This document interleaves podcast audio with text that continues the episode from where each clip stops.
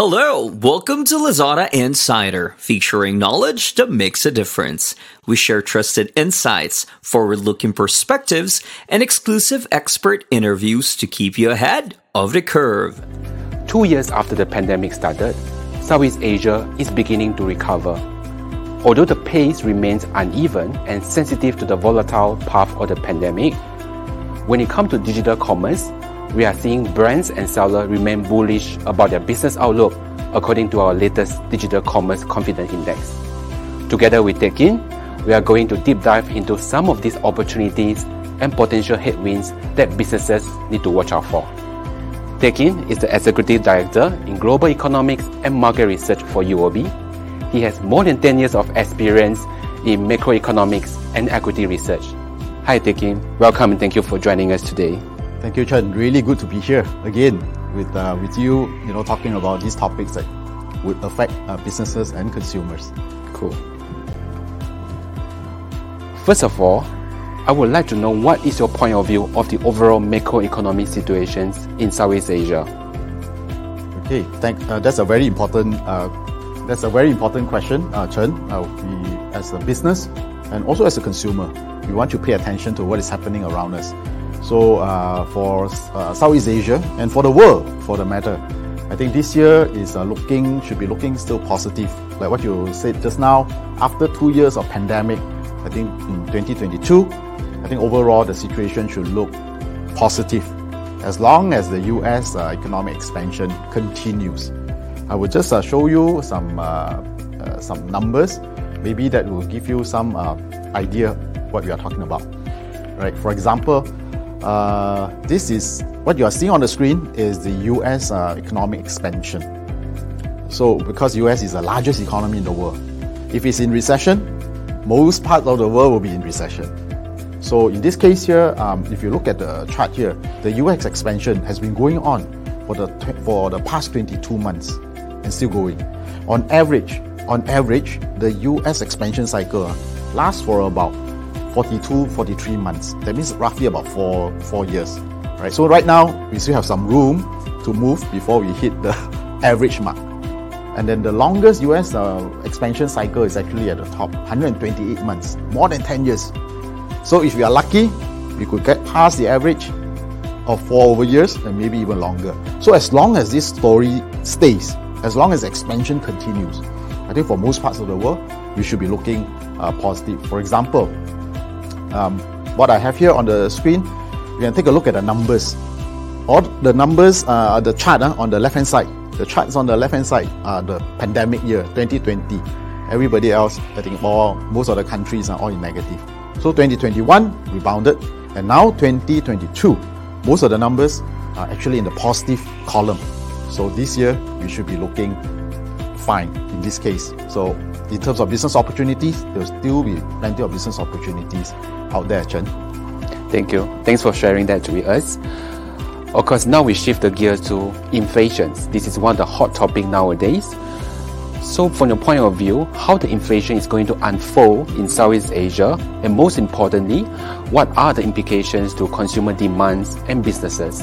Right. Okay, I think infl- inflation is very uh, is a very important topic also, Chen. I think you brought up you brought up an issue that I think businesses should really consider. Uh, this inflation um, uh, situation means that the prices uh, are going up, and they've been going up very strongly. For example, I can show you the um, um, the chart here for the U.S. Just for example, because everybody else is every country is facing a similar uh, problem. Okay, um, this numbers show you um, in the US, take a look at the US chart. Uh, the US inflation is now more than 40 years, uh, 40 years uh, a record high. 40 years. You know, it means the last time they saw this how number, 7% inflation in December was 40 years ago. And the numbers have been going up since the middle of 2021. Uh, okay, so uh, this inflation, the consumer prices going up. So for businesses, for businesses, why should they be concerned? They should be concerned because that would have impact on their uh, cost of running the business. Because energy prices go up right? Electricity prices go up. Um, some of the situation is that the workers shortages wages will go up. Right so uh, inventory costs go up. And the other thing that is related to inflation is your interest cost. So when you have inflation situation like this, look at the chart here. The inflation situation like this, the central bank uh, will have to react. The central bank react by doing something called um, raising interest rates. Okay, for example, in the in the chart here, you will see that um, this uh, US, we are expecting at least the interest rate to go up three times this year. So by end of the year, the US interest rate, uh, the policy interest rate we call that, will be more than one, will be at one percent, or could be even more. For places like Singapore, our uh, lending, uh, the, the lending rates, uh, we call it uh, interbank lending rate or SIBOR or SOR. By the end of the year, it will be from 4.4% or so to more than 1%. Okay, so the same situation will be for Malaysia, for Philippines, for Indonesia, and even for Thailand. That means the interest cost uh, will go up. So not just the not just the, the wages going up for businesses, not just the materials, electricity prices going up, at the same time, uh, the financing costs for businesses, you know, you need to borrow money from the bank, the interest costs go up. So the, the companies, the businesses, they need to manage this cost very carefully. So from inflation, right, we look at the newspaper or on the web uh, news, they say that inflation going up, but the impact uh, will be on businesses and also customers as well, consumers, because the consumers will be looking at, oh, uh, things are getting more expensive. Uh, the mortgages that I have the mortgage that I have, interest rate go up, more expensive. So I may have to uh, maybe cut back on something. I maybe want to buy less of this or less of that or more of this, more of that. Right? So there will be some adjustments. So businesses, not just they have to manage their own uh, costs, they also need to uh, uh, anticipate customers' uh, reaction to higher interest rates, right? Higher inflation, uh, consumer prices. So these are the implications and later, we'll probably have to talk about uh, Singapore has its own set of additional issue as well. We'll leave it to uh, later if you want, Chen. Sure. Thanks for the insight. Of course, we know that the pandemic has changed a lot of things, including consumers' behavior, consumers' attitude as well. So in the past two years, we have seen there's a strong pickup in terms of consumer electronics. We see that there's online grocery, etc. So from your point of view, what are some of the key opportunities that appear this year in Southeast Asia? Mm. In Southeast Asia, um, that's a very um, um, um opportune time for um, uh, businesses, right? Because uh, especially for the online uh, type of uh, businesses, because uh, one of the things about Southeast Asia is that the population is large, 700 million or so of them, and also young. So they are also very digital savvy. So uh, in, in terms of uh, uh, when we look at the size of the market, it's large 700 million, 600, 700 million people. Right? Singapore is 5.6 million people. Right? So, in terms of market size, very large. So, one of the things that, uh, one of the developments is, of course, the digital economy we talk about.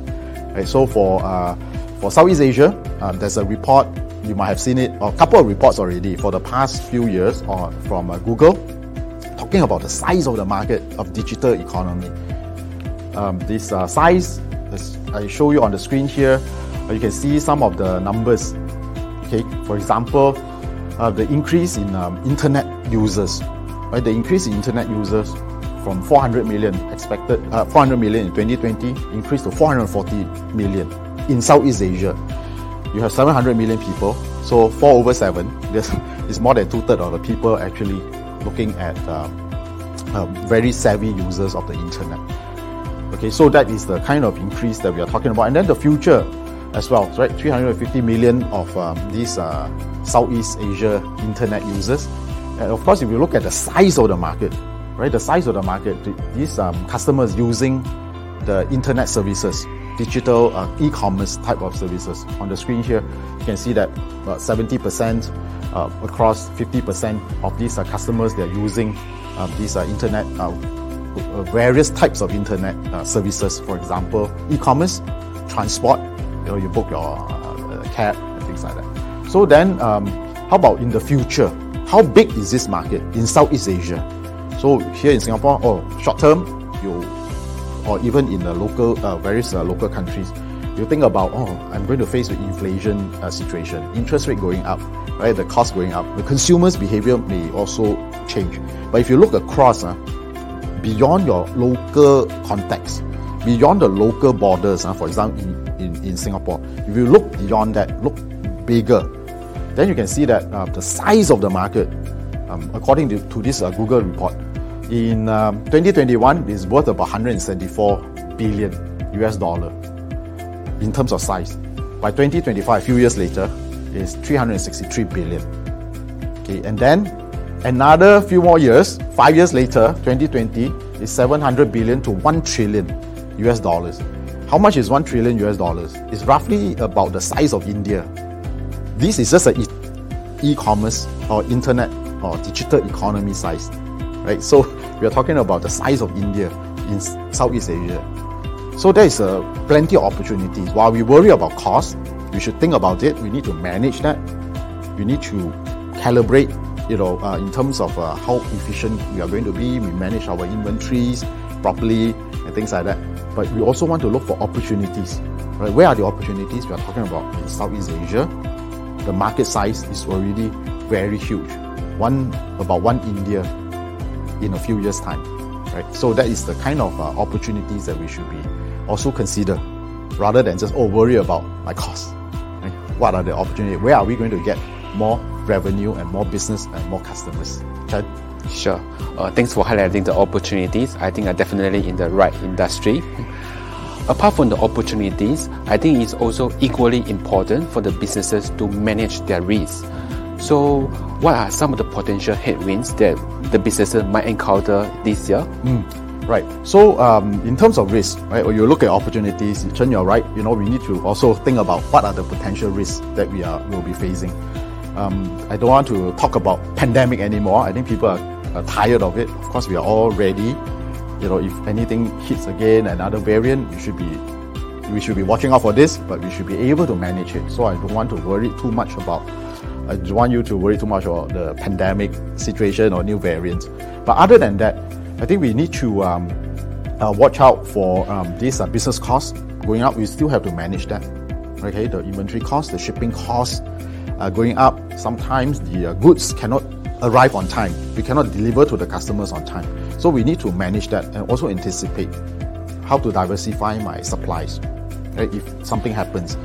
And the other thing, of course, we uh, talked about it earlier, the interest interest rate increases we need to be prepared for interest rate to go up uh, and also could be more than we expect.